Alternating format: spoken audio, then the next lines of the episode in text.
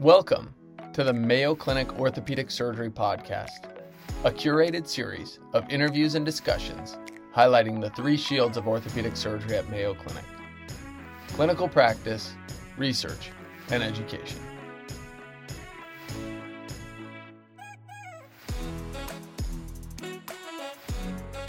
Welcome back to the Mayo Clinic Orthopedic Surgery Podcast. I'm your host, Dr. Kelechi Okoroha, and I'm really excited today to welcome Dr. Christopher Camp. Now, Dr. Camp was a previous collegiate baseball player who probably would have put my college career to shame. Dr. Camp is an associate professor of orthopedic surgery at the Mayo Clinic. He completed his residency at the Mayo Clinic before doing his sports medicine fellowship at the renowned Hospital of Special Surgery. Now, Chris has had a mar- remarkable research career that includes many awards and research in the areas of baseball injuries and prevention, patient outcomes, and surgical optimization. In addition to his busy clinical practice and academic efforts, Chris also serves as the associate program director for both the residency and the sports fellowship. If that isn't enough, he also serves as a team physician, medical director, and director of high performance for the Minnesota Twins. So as you can see, Chris is a very busy man, so it's a pleasure to steal him away for our podcast today. Welcome, Chris. Thanks, Clutch. You really appreciate you you having me join you. And, and I'll tell you, I, I think that uh, for my college baseball career, I spent more time on the injured list than I did on the playing field. So it probably makes me a better uh, orthopedic surgeon than an actual baseball player. So I don't think any of that counts at all. And I, yeah, I, I know you spent a lot of time out on the court. So yeah, I think we both made the right decision in the end, right? All right, so t- today we're going to be talking about Tommy John surgery. And so I know a lot of people have heard about Tommy John surgery, but what is the current thinking about Tommy John surgery? Is it still thought to be caused by overuse? And then why are we seeing increasing UCL injuries in our younger players recently? Yeah, great thoughts, great questions. As you know, it is something that is a very hot topic right now. Uh, it's one of the most common injuries in baseball players. And the part of the problem is not, not only is it a common injury, but it's also can be a relatively severe injury. And, and, so when, when somebody has that injury, they often have to have surgery. And if they have surgery, it may be out for six months, 12 months, or maybe even longer. So it is very important. It's very critical. The other concerning factor that you mentioned is, is that injury rates are really on the rise. And we've known that for a while in professional baseball players and major league baseball players but more recently, we're starting to see an even faster uh, growth in younger players, and that's minor league, college, high school, and even some some youth players too.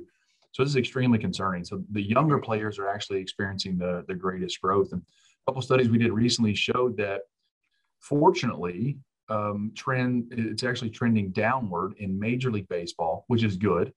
But the problem is that's being met with a reciprocal and dramatic increase in the minor leagues. So what we initially thought was good news that injury rates were going down in the major leagues turns out they're not. It's just that these injuries are shifting to younger and younger players. So the fact that it's such a severe injury and it's on the rise are really the things that that have us concerned and paying a lot of attention to it. And and you mentioned what are the causes of it?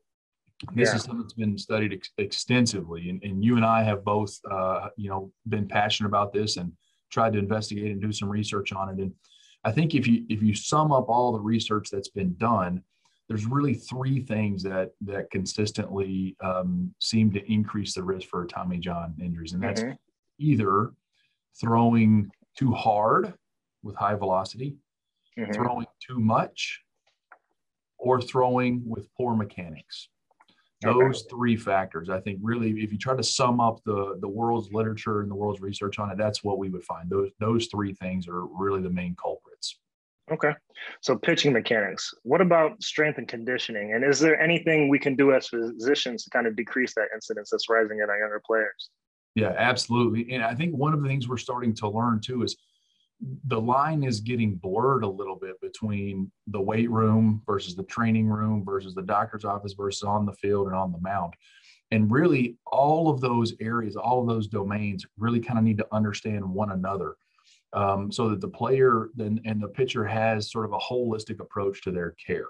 You know, you don't want them in a situation where you have the doctor who's just looking out for their health or the coach who's just looking out for their performance or the strength mm-hmm. conditioning who's just trying to make them stronger I think really what has to happen is that all of those groups really need to be on the same page.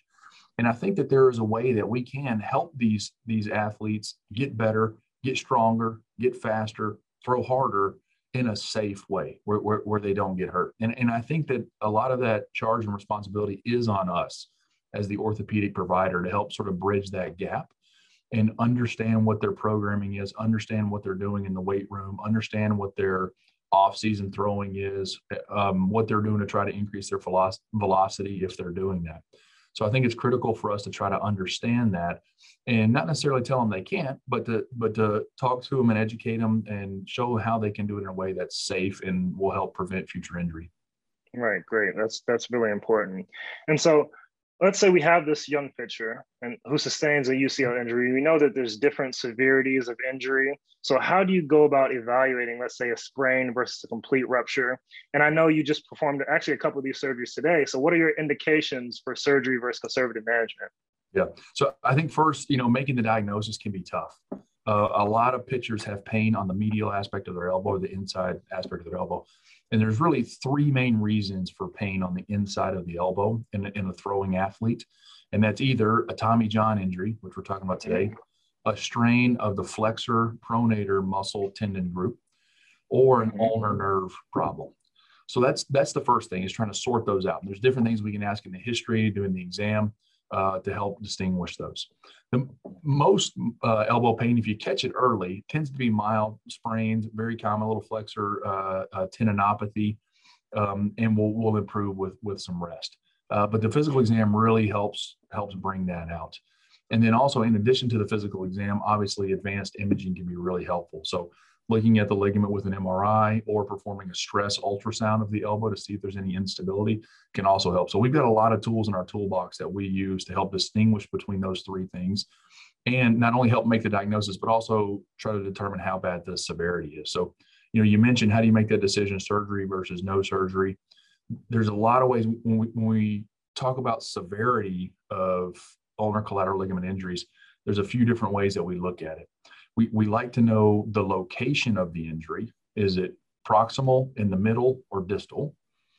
And we also like to know the severity. Is it a low grade partial tear, high grade partial tear, or a complete tear? And sort of putting together some of those factors and characteristics can, can tell us if there's a chance that this would heal with just rest and non operative treatment, or if this is one that has a very low rate of success with non operative treatment and maybe needs surgery sooner rather than later. Great, great. That's really great information. And so I've heard you've been developing this new surgical technique called the anatomic UCL reconstruction. Can you tell us a little bit about that? Yeah, so we, we've been working on developing a technique that's more biologically friendly and biomechanically stronger. With traditional um, UCL reconstruction techniques, and, and really they haven't changed much since the early 2000s.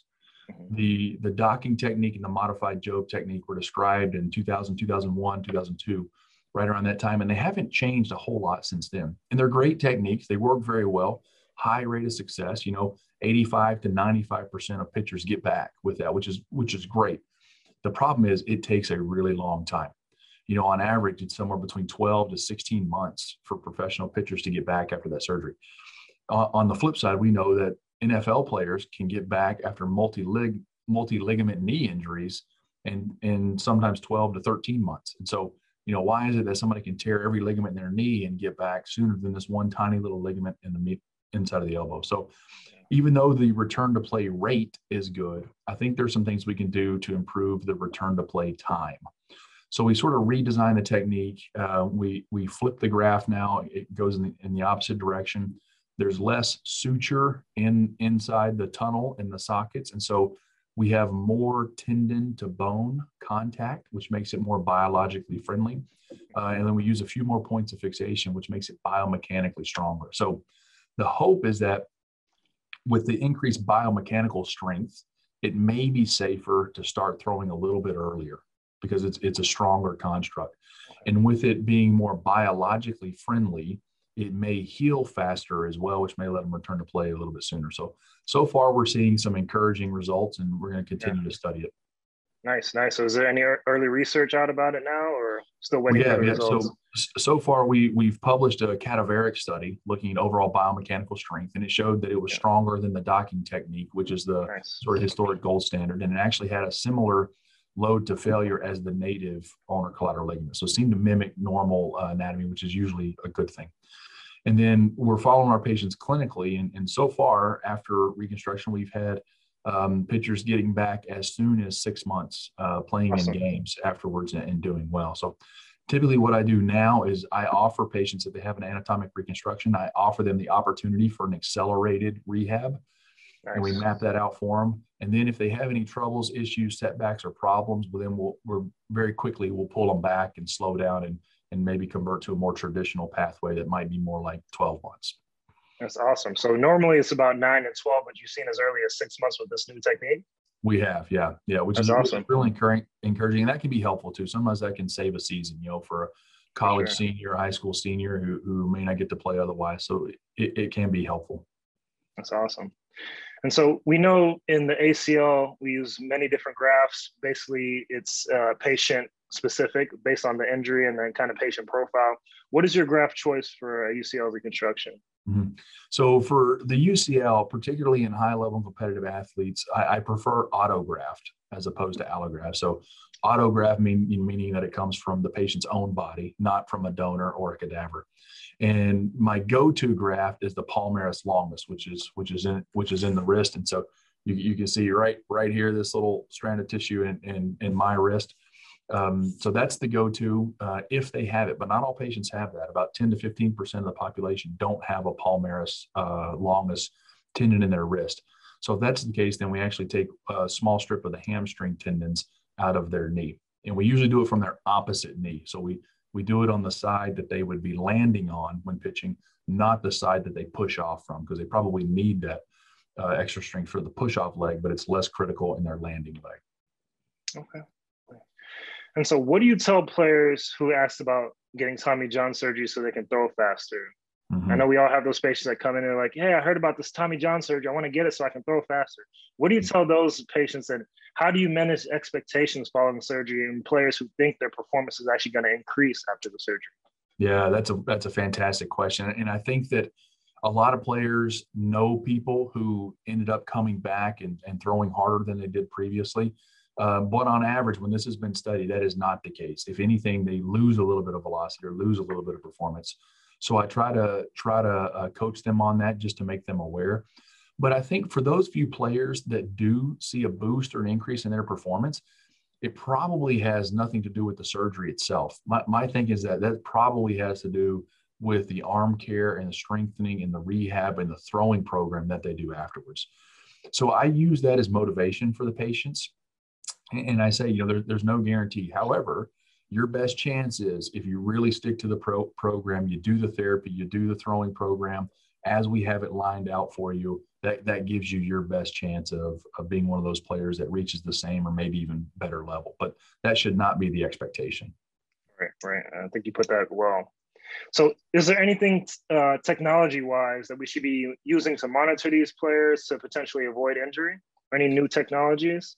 Yeah, there's there's a lot, and th- this is a a, a big in- area of interest for me, and this is a quickly developing area. You know, I mentioned earlier that the three things that cause Tommy John injuries: throwing too hard, throwing too much, or poor mechanics. Well, we're never going to get pitchers to stop throwing hard, right? So if you if you tell a player stop throwing hard, you've lost them. They're not going to listen to you. So you might as well not even bring that one up. So we have to work on the other two, either throwing too much or throwing with poor mechanics. Historically, it's been difficult to evaluate a player's mechanics unless you have them in a lab with a bunch of cameras around and, and doing motion capture. Now there's newer technology that's coming out where there's different wearable devices, or you can record yourself throwing on a video and get some sort of analytics on your pitching performance just based on that. So I think as we see that technology get easier and cheaper and more portable, we're going to have the ability to help pitchers more pitchers work on their mechanics. So That'll be young, younger pitchers, maybe the high school kids or even younger, will now have the ability to do some of the things that the that the big league guys are doing as well. So I, I think that technology is really taken off in the last five years or so. There's a lot of work that needs to be done on validation, and we've been involved in a lot of that research here at Mayo. Um, and I think we found some of the technologies not very good. Some of it is yeah. pretty good. So we're going to have to sort through that in the next couple of years, but hopefully pretty soon we'll get to a spot where we have something that's cheap, easy, and accessible and understandable and very simple for the masses, not just for the Major League Baseball players. Great. Do you have any tips for young surgeons who are trying to perform UCL reconstruction? Yeah, absolutely. I, I, think just like with any any technique, so I think you really need to hone your clinical skills uh, to make sure you see a lot of patients that have have the injuries. Need to uh, hone your exam skills, your ability to interpret images, and then also surgical skills as well. Now, it, it is a, a, great surgery that has a higher rate of success, but there are some some risk involved. Uh, certainly, you different things have been reported: ulnar nerve injuries, medial epicondyle fractures, and problems like that. So you really want to make sure that you have a good handle on the surgical technique as well. So I think it's something that takes a lot of practice. Get into the lab, go spend some time with somebody who does a lot of them. Um, shadow, do whatever you have to to to see a high volume and, and a lot of reps before you decide to take it on. And the other thing I would say too is if you're going to do that, you really need to partner with the good physical therapist who understands the throwing motion and throwing mechanics as well and can help you develop throwing programs and rehab programs after surgery or for the patients you're treating non-operatively. So it's something that you really can't do uh, um, on your own. And we're very blessed here at Mayo that we really have a team. Every everybody from athletic trainers to physical therapists to non-operative sports medicine and PM&R physicians to orthopedic surgeons who all have a special interest in the overhead athlete and baseball players. So that's been extremely helpful for us to take that team approach. That's really great advice, Chris. So I'm going to summarize uh, the key points that I kind of took notes on from you here. So you said the UCL injury is common, but it's severe. You, uh, traditionally, it's been on the rise in professional, but it's now shifting to those younger players. Mm-hmm. Three things you really kind of hone in on is throwing hard, throwing too much, and poor mechanics. Mm-hmm. There's three things you got to evaluate on the medial side of the elbow. That's the UCL injury, either a flexor strain or ulnar nerve injury. And the key to kind of doing that is doing a good physical exam and getting advanced imaging when you can. Deciding between surgery and non-surgery, you're looking at location. So is it the proximal aspect, the middle aspect, or the distal aspect? And is it a partial or complete tear? You touched a little bit about your new anatomic UCL reconstruction, which combines improved biology and structure to try to get those players back at a faster time point. And then you also want to manage expectations after surgery. And then finally, you touch about some technology with that's going to help us monitor the mechanics and pitch count of players with more wearable devices. You got it. I think that's an excellent summary. Any other thoughts about people who are interested in the surgery or research that's coming out in the near future? Yeah, I think this is a very exciting field. We have a lot to learn. Um, it's not something that we're going to have a quick answer to. So, you know, if you look at the ACL, we, we've been looking into that and investigating and studying it for, you know, 30, 40 years now. Um, and we, we still argue about the best way to do things. And we're still learning new things. And I think the UCL is going to be no different. There's a lot of interest in it now. We're not going to have all the answers anytime soon, but we're going to keep asking the questions and try to figure out as much as we can. So I think it's really exciting times. All right. Thanks for your time today, Chris. You got it. Thank you. All right.